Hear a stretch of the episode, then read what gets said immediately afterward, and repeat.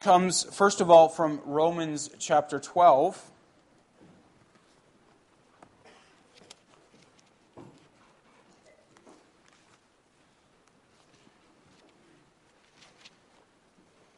Romans twelve, verses one through thirteen.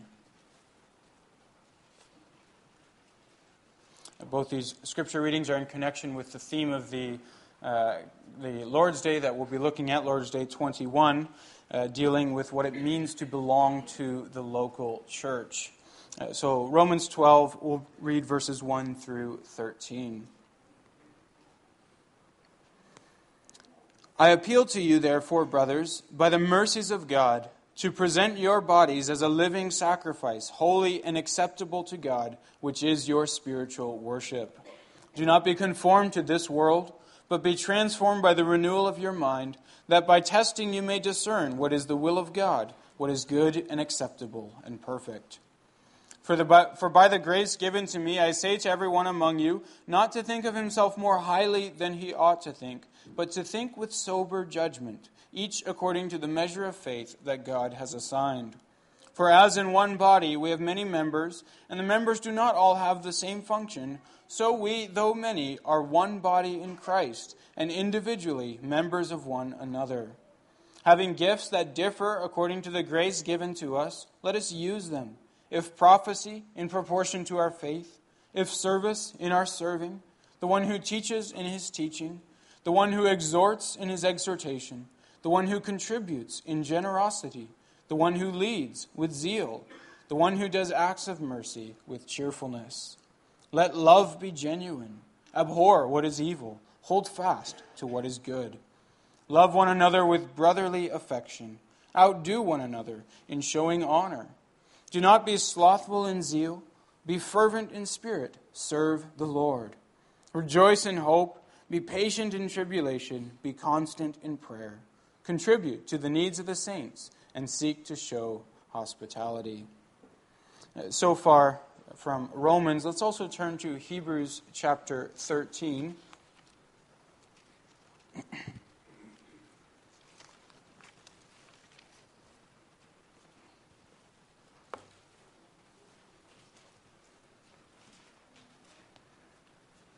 It's a very similar chapter, though written to a very different audience. Uh, Romans, of course, being written primarily to uh, Romans, uh, and Hebrews being written to Hebrews, uh, to, to people of different uh, ethnicities and culture and background, yet very similar uh, chapters. Uh, Hebrews chapter thirteen. Let brotherly love continue. Do not neglect to show hospitality to strangers, for thereby some have entertained angels unawares. Remember those who are in prison, as though in prison with them, and those who are mistreated, since you also are in the body. Let marriage be held in honor among all, and let the marriage bed be undefiled, for God will judge the sexually immoral and adulter- adulterous. Keep your life free from the love of money, and be content with what you have, for he has said, I will never leave you nor forsake you. So we can confidently say, the Lord is my helper. I will not fear. What can man do to me? Remember your leaders, those who spoke to you the word of God. Consider the outcome of their way of life and imitate their faith.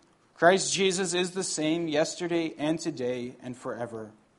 Do not be led away by diverse and strange teachings, for it is good for the heart to be strengthened by grace, not by foods which have not benefited those devoted to them. We have an altar from which those who serve the tent have no right to eat.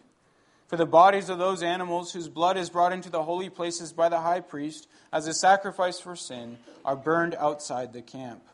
So Jesus also suffered outside the gate in order to sanctify the people through his own blood. Let us go, therefore, let us go to him outside the camp and bear the reproach he endured. For we have no lasting city, but we seek the city that is to come. Through him, then, let us continually offer up a sacrifice of praise to God, that is the fruit of lips that acknowledge his name. Do not neglect to do good and to share what you have, for such sacrifices are pleasing to God. Obey your leaders and submit to them, for they are keeping watch over your souls, as those who will have to give an account. Let them do this with joy and not with groaning, for that would be of no advantage to you. Pray for us, for we are sure that we have a clear conscience, desiring to act honorably in all things. I urge you the more earnestly to do this, in order that I may be restored to you the sooner. Now may the God of the God of peace, who brought again from the dead our Lord Jesus, the great shepherd of the sheep, by the blood of the eternal covenant, equip you with everything good, that you may do his will, working in us that which is pleasing in his sight, through Jesus Christ, to whom be glory forever and ever. Amen. I appeal to you, brothers, bear with my word of exhortation, for I have written to you briefly. You should know that our brother Timothy has been released, with whom I shall see you if he comes soon. Greet all your leaders and all and all the saints. Those who come from Italy send you greetings. Grace be with all of you. So far, the reading of God's Word. As we reflect on what we've read, let's sing together from Psalm sixteen, stanzas one through three. Every Lord's Day in the afternoon service, we turn to the Heidelberg Catechism, the, the uh, confession of our church, and a summary of the Christian doctrine. Uh, we've been for just a few weeks in Lord's Day twenty-one. Uh, and we'll spend one more uh, week this afternoon on Lord's Day twenty-one, question answer fifty-four. Uh, so let's read those uh, words again. Lord's Day twenty-one, question fifty-four. What do you believe concerning the Holy Catholic Christian Church? I believe that the Son of God, out of the whole human race, from the beginning of the world to its end, gathers, defends, and preserves for himself, by his Spirit and Word, in the unity of the true faith, a church chosen to everlasting life. And I believe that I am and forever shall remain a living member of it. So far, the reading of the Catechism.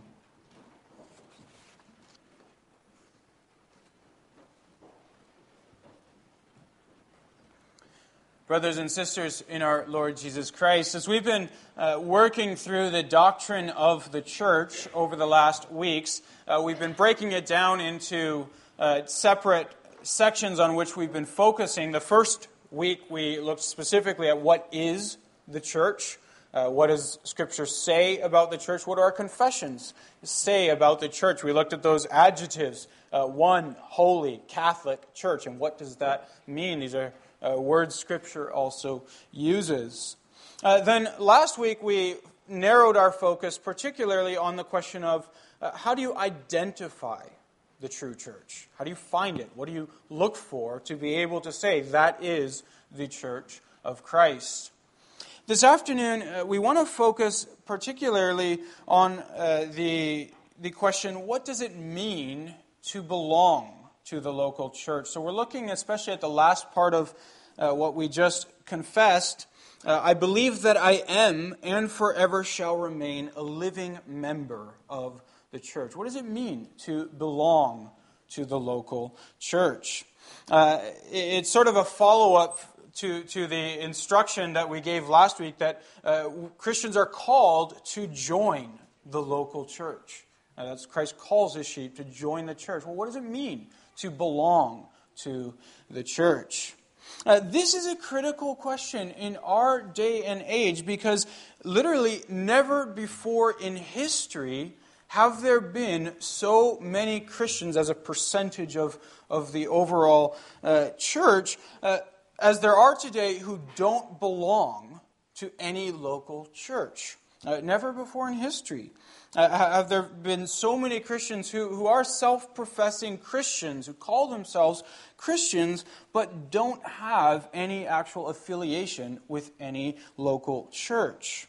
Uh, and, and never before in history have there been so many Christians who see no problem with that uh, new phenomenon. Now, we see no contradiction between someone claiming to belong to Christ and even to belong to his church, but not actually belonging to uh, a local church. And, and perhaps some of us ourselves might wonder, well, what's the big deal? Why, why does that matter? Now, what difference does it make whether you belong to a local church or not? As long as you belong to Christ, is that not all that matters?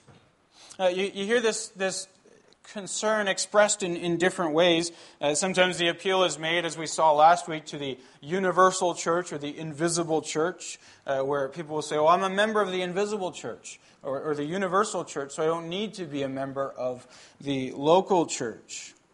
Uh, sometimes you hear the same idea expressed uh, with those who, who push back against church authority uh, and, and the oversight of the elders. Sometimes people ask, I hear this sometimes, uh, who are who are the elders to stand between me and Jesus? Uh, who are they to judge my faith? Uh, who are they to say whether I, I'm in good standing with Jesus or, or not? I know where I stand, and, and, and that's all that matters. Uh, so there's something there that, that is worth addressing, uh, that, that we ought to think through and examine from a biblical perspective. Does it matter whether one belongs to a local church or not? Uh, does it matter in terms of your standing before Christ? Uh, does the local church have a say on your standing before Christ? Now, those are questions we want to answer as we search the Word of God. Now, as, as we attempt to answer that from Scripture, uh, perhaps a good place to start uh, would be to observe, to, to simply observe that throughout the New Testament, as well as the Old, uh, membership in the church seems to be the instinctive desire of every believer. Uh, there's an almost immediate desire to join to the church. Uh, so in Acts two, we've appealed to Acts two a number of times now. Uh, in Acts two, when uh, the gospel is preached and three thousand are baptized, uh, the very next verse after their baptism tells us, uh, in Acts two verse forty-one, uh, there were added that day three thousand souls, and they devoted themselves to the apostles' teaching, the fellowship, the breaking of bread, and the prayers. Uh, so they, they receive Peter's word, they are they humble themselves, they're baptized, uh, and they immediately devote themselves to the local church. Uh, all four of those things, whether it's listening to the apostles' teaching or, or fellowshipping or breaking of bread or prayers, uh, are, are things that happen in the context of the local church. Uh, so what we see there is, is the instinctive desire of a newborn Christian, just like a newborn baby uh, just immediately longs for its mother's milk, uh, so a, a newborn Christian just has an immediate longing uh, for the church, uh, to belong to the church.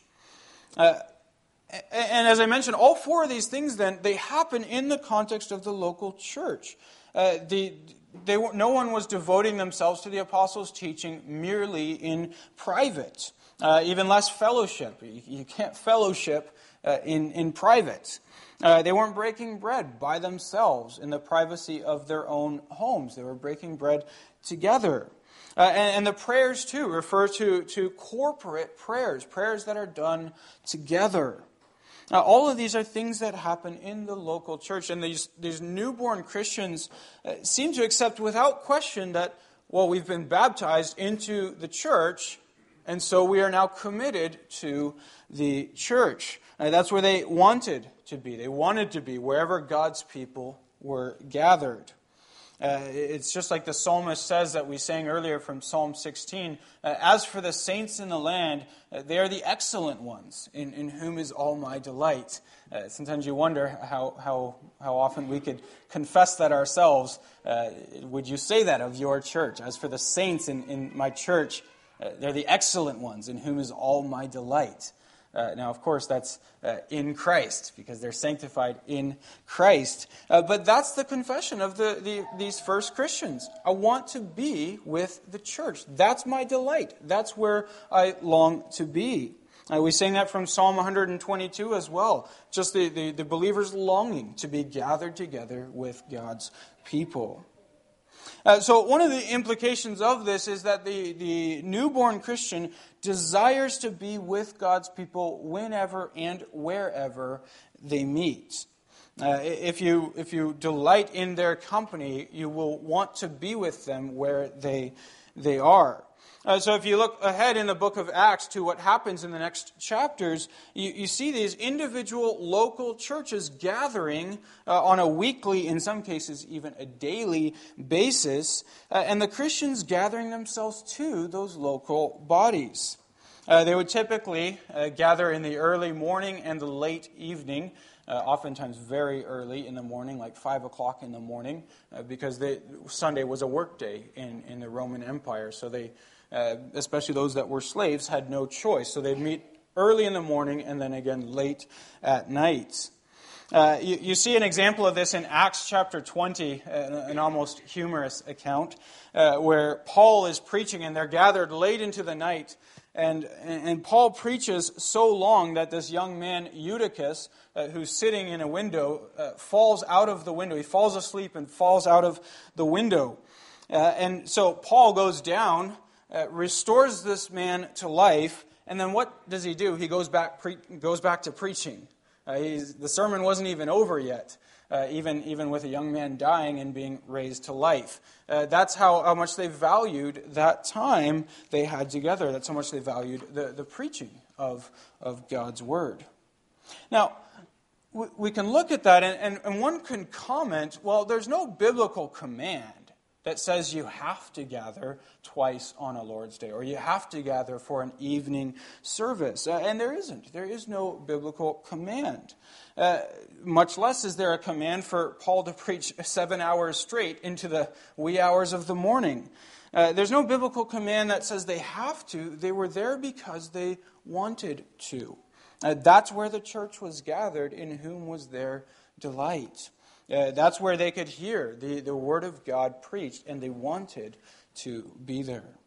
Uh, so we should start with that simple observation that everywhere in the New Testament, uh, not to mention the Old, as we saw in the Psalms, uh, the, the automatic, instinctive desire of a newborn Christian is to be with God's people uh, whenever and wherever they gather.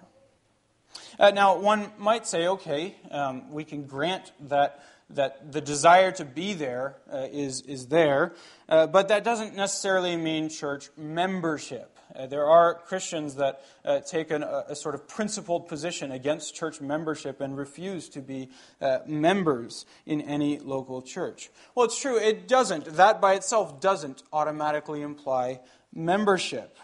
Uh, but that's where we need to think more about the sacrament of baptism, because baptism does imply membership in the local church. I think of Jesus' command to his disciples in the Great Commission, uh, go and make disciples of all nations, baptizing them into the name of the Father and Son and Holy Spirit. Uh, baptism is baptism into the name. It's into the name of, of God. Uh, it was the sign that took the place of the sign of circumcision, the, the entrance ritual, Uh, so to speak, uh, and implies membership in God's covenant.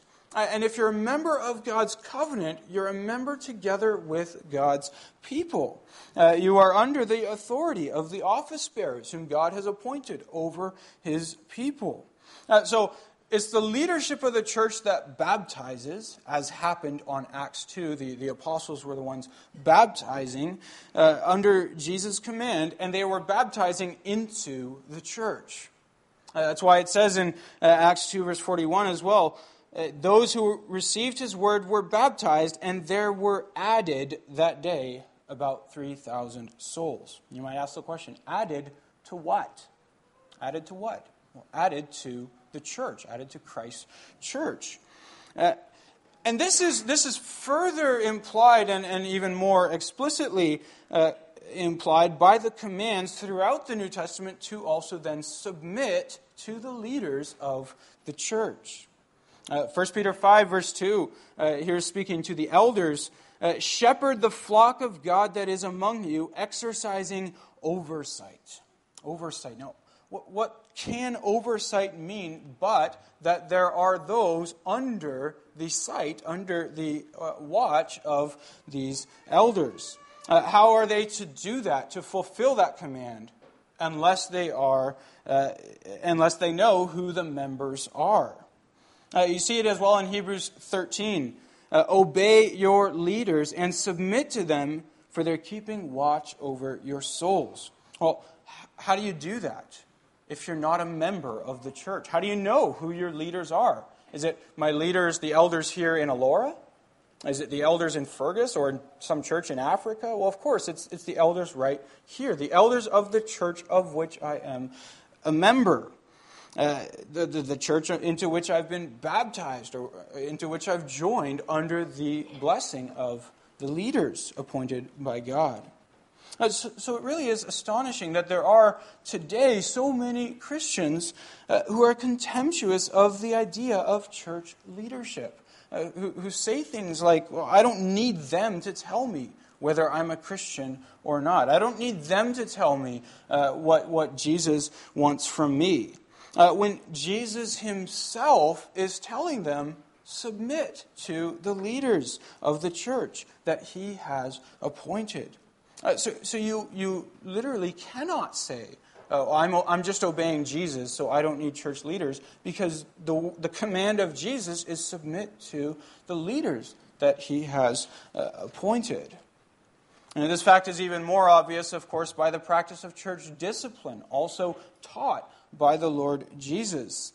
Uh, Matthew eighteen. Uh, the Lord Jesus says, if someone refuses to listen even to the church, let him be to you as a Gentile and tax collector. Truly I say to you, whatever you bind on earth shall be bound in heaven. Whatever you loose on earth shall be loosed in heaven. Uh, this clearly teaches that the leadership of the church has an authority to bind and to loose uh, over their own members. Uh, likewise, Paul in First Corinthians five says, Uh, let the sinner who has done this be removed from among you. Well, how is the church to exercise, to obey that command uh, if that sinner does not, in the first place, belong to the church? Uh, and, and if he does, how and when did he come to belong? Well, in baptism. Uh, so the New Testament, from beginning to end, teaches this, that, that Christians not only desire to be gathered with God's people, but Christians belong among God's people. Uh, it makes it uh, truly astonishing that there are those who reject the, the notion of church membership and, and are content to have a sort of private relationship, just, just a me and Jesus uh, relationship, uh, and, and declare that the local church means nothing to them. Uh, that's deceiving yourself. Uh, whoever whoever's voice you're listening to, it isn't the voice of Christ, because the voice of Christ says, join the church, submit to your leaders. Now, of course, there there are exceptions, and these are often pointed out. You know, that, you know there is, there there are people who are saved without being members of the church. You might think of the thief on the cross. Now, he died before he ever had the chance to join uh, the local church. Uh, But you could say with, with confidence, had he gone on to live, that's the first thing he would have done. He would have joined the church as a newborn Christian. Now, this is why it's it's the church's oldest confession uh, that, that there is no salvation outside of the church. That doesn't mean that uh, nobody can ever be saved uh, if they're not a member of the church. Uh, it, it never meant that. Uh, but it does mean there's only one way of salvation, which is the way that you will find within the church, and it's the way that calls you to the local church. Uh, the one who rejects the church rejects Christ, who is the head of the church, because the church is his own body. Uh, the church is uh, the household of God. We saw that last week in, in First Timothy three. Uh, so by rejecting the church, you reject the household of God. And by rejecting the household, you reject the head of the household. Uh, the church is the temple of God. Uh, that's the place God expects to be worshipped. Uh, you reject the temple, you reject the God of the temple. Uh, so it is not sufficient to be members only of a so-called invisible or universal church. Uh, it, as we saw last week, that distinction, we, we speak of the invisible church as a way of speaking about the whole Catholic Church, which cannot be seen in, in, in any one place, uh, but it certainly does not deny the, the existence of local churches to which Christ calls individual Christians. Having said that, then, uh, we want to address the question, what then does it mean to belong to the local church? Is it merely a question of membership, or is there more to it? Well, clearly it is more than merely having your name uh, inscribed on the church's rolls. It's not less than that, uh, but it is more than that. Uh, we've already seen that uh, belonging to a local church also entails a commitment to that church. Uh, that means you're there when the church gathers. Uh, you you devote yourself with the rest of the church to that apostles' teaching, fellowship, breaking of bread, and prayers. And this, this, this simple uh, discovery uh, or recovery was one of the greatest observations of, of the uh, great Protestant Reformation, uh, where they rejected the Roman Catholic custom of having long lists of names inscribed in the rolls of the church that never actually showed up uh, at the church, or perhaps showed up uh, no more than once a year. Uh, one of the great emphases of, of the Protestant Reformation was there's more to being a member of the church than simply having your name on the church's rolls. Uh, church membership is active. It's, it's meaningful. It, it shows in your life. Now, the, the Reformers said the same about the Lord's Supper as well. Uh, it, it's not some some sacrifice that's that's performed by priests in the absence of the people, as was the practice in that day. Uh, it's the moment of fellowship and communion between God's people uh, who are living members of His church. Uh, so being a member of the church then entails a commitment. Uh, and, and that's a significant point. Uh, because our culture today, uh, in particular, is, is allergic to commitments.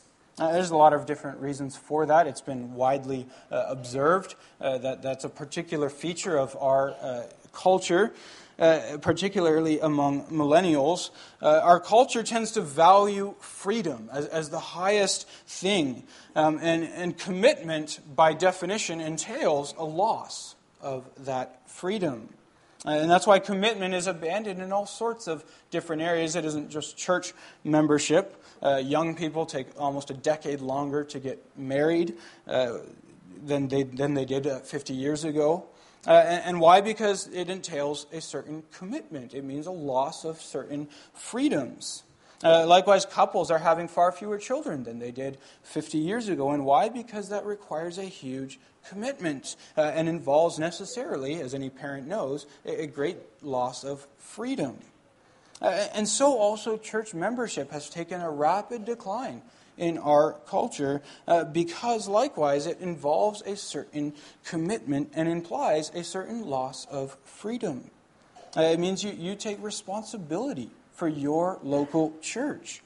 It means you're there when your church gathers. It means you're there in the in the midweek meetings, the, like the congregational meetings, when the church gathers for those. Uh, and, and so there is a loss of freedom. You don't just pick up and, and, and change where you worship on a regular basis. Uh, there's a loss of freedom. You, you are called to commit to your local church. That doesn't mean, of course, when you go on, that you can't ever go on vacation and, and, and worship anywhere else, uh, but it does mean that you are committed and predominantly present in your local church. I mean, it also means you're serving in, in your local church. You're not just committing to the, the couple hours of, of worship services uh, every Sunday. Uh, you're committing your time throughout the week to serving the, the brothers and sisters that Christ has given you uh, with your gifts in the local church where Christ has placed you. Uh, one of the things it means that's uh, most often emphasized in the New Testament is it also means bearing with your church. It means bearing with your church. Uh, and of course, that implies that you're probably uh, one of the members that also needs some bearing with, uh, that the other members must must bear with. Uh, But this is a, this is often repeated in the New Testament, to bear with one another. Uh, when, when decisions are made in your local church that you might not have made, uh, you, you don't pick up and leave as a result. You bear with your church. Uh, when the worship style is not what you uh, would want, uh, you, you don't pick up and leave because you're committed to your local church. Now, uh, of course, it doesn't mean you're, you're bound for life to one congregation or even one uh, federation, uh, but it does mean you are committed, that you will work with the church where Christ has placed you as long as you are there, and that you will bear with your brothers and sisters and their many, many weaknesses.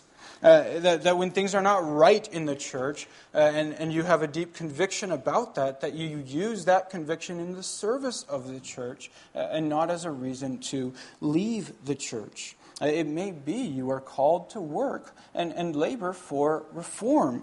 Uh, if so, uh, then, then follow that calling. Do that with, of course, great humility. Uh Live the gospel in the midst of your church. Uh, oftentimes, we, we you hear comments that oh, a certain church is is not, has no, no gospel culture. Well, if you're in that church, a member of that church, contribute to the gospel culture. Teach that, live that, uh, show what that looks like, uh, and and of course, do so with all humility, patience, and love. And yes, love really is what it boils down to. Uh, it's uh, also frequently, uh, the, often commanded. Uh, it, love the church where Christ has placed you. Why? Because Christ loves the church. If you love Christ and Christ loves the church, then you love the church. Uh, Christ does not abandon her. Christ does not uh, give up on her. Uh, Christ doesn't walk away when she fails, as she often does, to live up to his standards.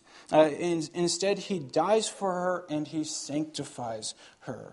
Uh, and, and one of the surest marks of, of, of a Christian is they love the church. Uh, not just the abstract, you know, universal, invisible church. They love the local church where Christ has placed them with all of her weaknesses, failures, uh, and flaws.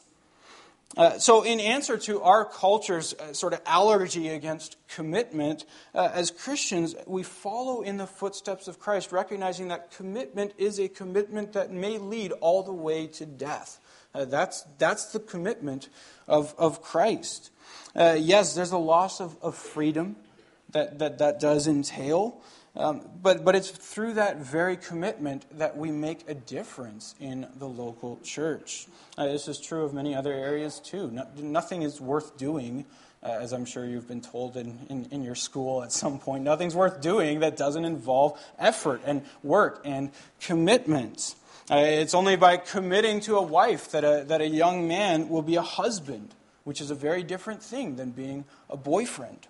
Uh, it's only by committing to children that a man will truly be a father like God, his heavenly Father, uh, and, and raise up sons and daughters that are a blessing in this world. And, and it's only by committing to the church uh, that you can truly love and serve and make a difference in the church.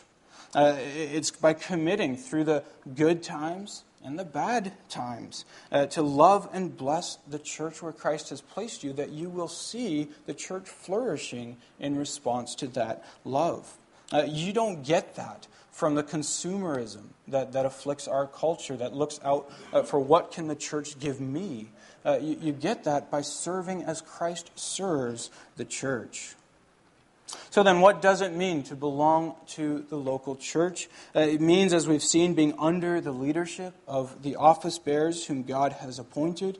Uh, it means gathering with the church wherever and whenever the church uh, gathers. Uh, it means being committed to the church uh, with the commitment and love of Christ.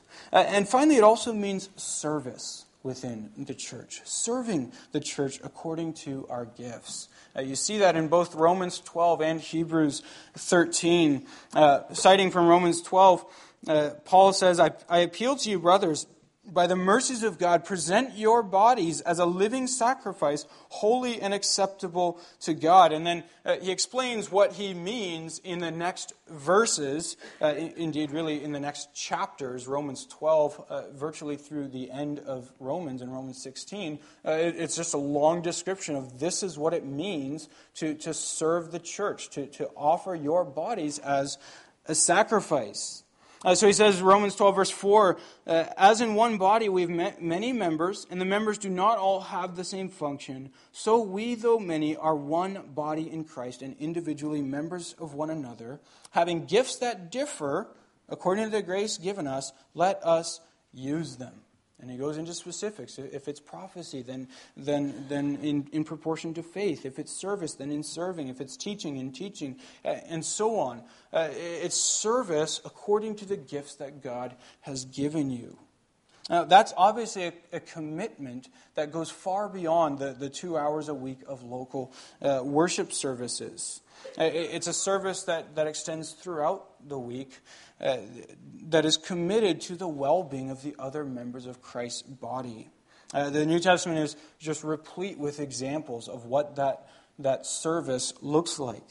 Uh, Hebrews uh, thirteen, verse sixteen, it, it involves financial giving, uh, particularly for the poor and the widows. Uh, it involves hospitality, Hebrews thirteen, verse two. Uh, it involves exhortation and admonition. Look at Hebrews three, verse, verse, verses twelve to fourteen. Exhort one another, admonish one another.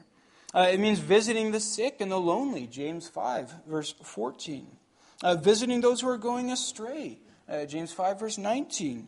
Uh, and, and, of course, the examples could, could uh, go on and on. Uh, this is, in fact, one of the things that we should be looking for in our regular daily devotions as we're reading the Word of God and interacting with it, also in prayer, is we're looking for, where is Christ calling me? What what, what service uh, has, has Christ enabled me to serve? Uh, and how can I do that within the church where Christ has placed me? Uh, indeed, so great is the commitment uh, that, that these early Christians had and that the Scriptures teach us to have uh, to the local church uh, that we use for one another the title of brother and sister. Now, we're, we may be used to that uh, if we've grown up in the church, uh, but those who, who haven't uh, find that language quite shocking, and, and not not without reason. In the Roman culture, too, uh, this, this was a, a shocking thing to do. Uh, it, it even had legal implications. If you're calling someone your brother or sister, uh, that means you're responsible uh, for them. Uh, For for example, if a brother or sister went to jail, uh, they would call the family members to make sure that food is provided. That wasn't normally done by the government. It was family members had to make sure that prisoners didn't starve to death. Uh, so you're calling them brother or sister. That means the government will look for you uh, if if they get into trouble. Uh, So so the idea of, of, of the local church, as it's taught to us in Scripture, uh, is so much more than, than mere membership on, on a list of members. Uh, the church is the family of God, uh, the household of God, that company of brothers and sisters. That's why the Lord Jesus himself said in, in uh, Mark chapter ten uh, that, that there's no one who's left brothers or sisters or houses or, or mothers uh, or children or lands for, for my sake or for the gospel's sake uh, who will not receive a hundredfold now in this time. Mothers, brothers, uh, houses, uh, fathers, children, uh, and so forth. Uh, that's the blessing that that we receive as a church. We have one another uh, as as brothers and sisters. Uh, it's one of the greatest delights, indeed, of being a Christian. Uh, certainly, uh, you experience this if you visit a church somewhere else. They might be people you've never met before, uh, and yet you're you're having lunch at their house. You're you're welcomed into their lives as a brother or sister. Uh, as as Christians, we have a uh, hundred mothers ready to, to make us a meal if, if we need it. Uh, we have a you know, hundred brothers ready to, to fight for us and, and defend us. Uh, we have a hundred uh, sisters to, to love and to cherish. Uh, and uh, even if we've no biological children of our own, we have a hundred children uh, to admonish, instruct, and, and raise in, in the fear and knowledge of the Lord. That's what the church is. It, it is, at the end of the day, a family with Christ as the head. Uh, it, it's, it's, it's the family of God, the family of Christ. And so the question is, is that your testimony too? Is that your commitment as well? Uh, is the church your family? Uh, even with all of its faults and all of its flaws, are, are they the people of whom you would say, I will not leave them uh, or forsake them, because Christ will not leave them or forsake them. Uh, Christ is committed, uh, and Christ calls us to that same commitment.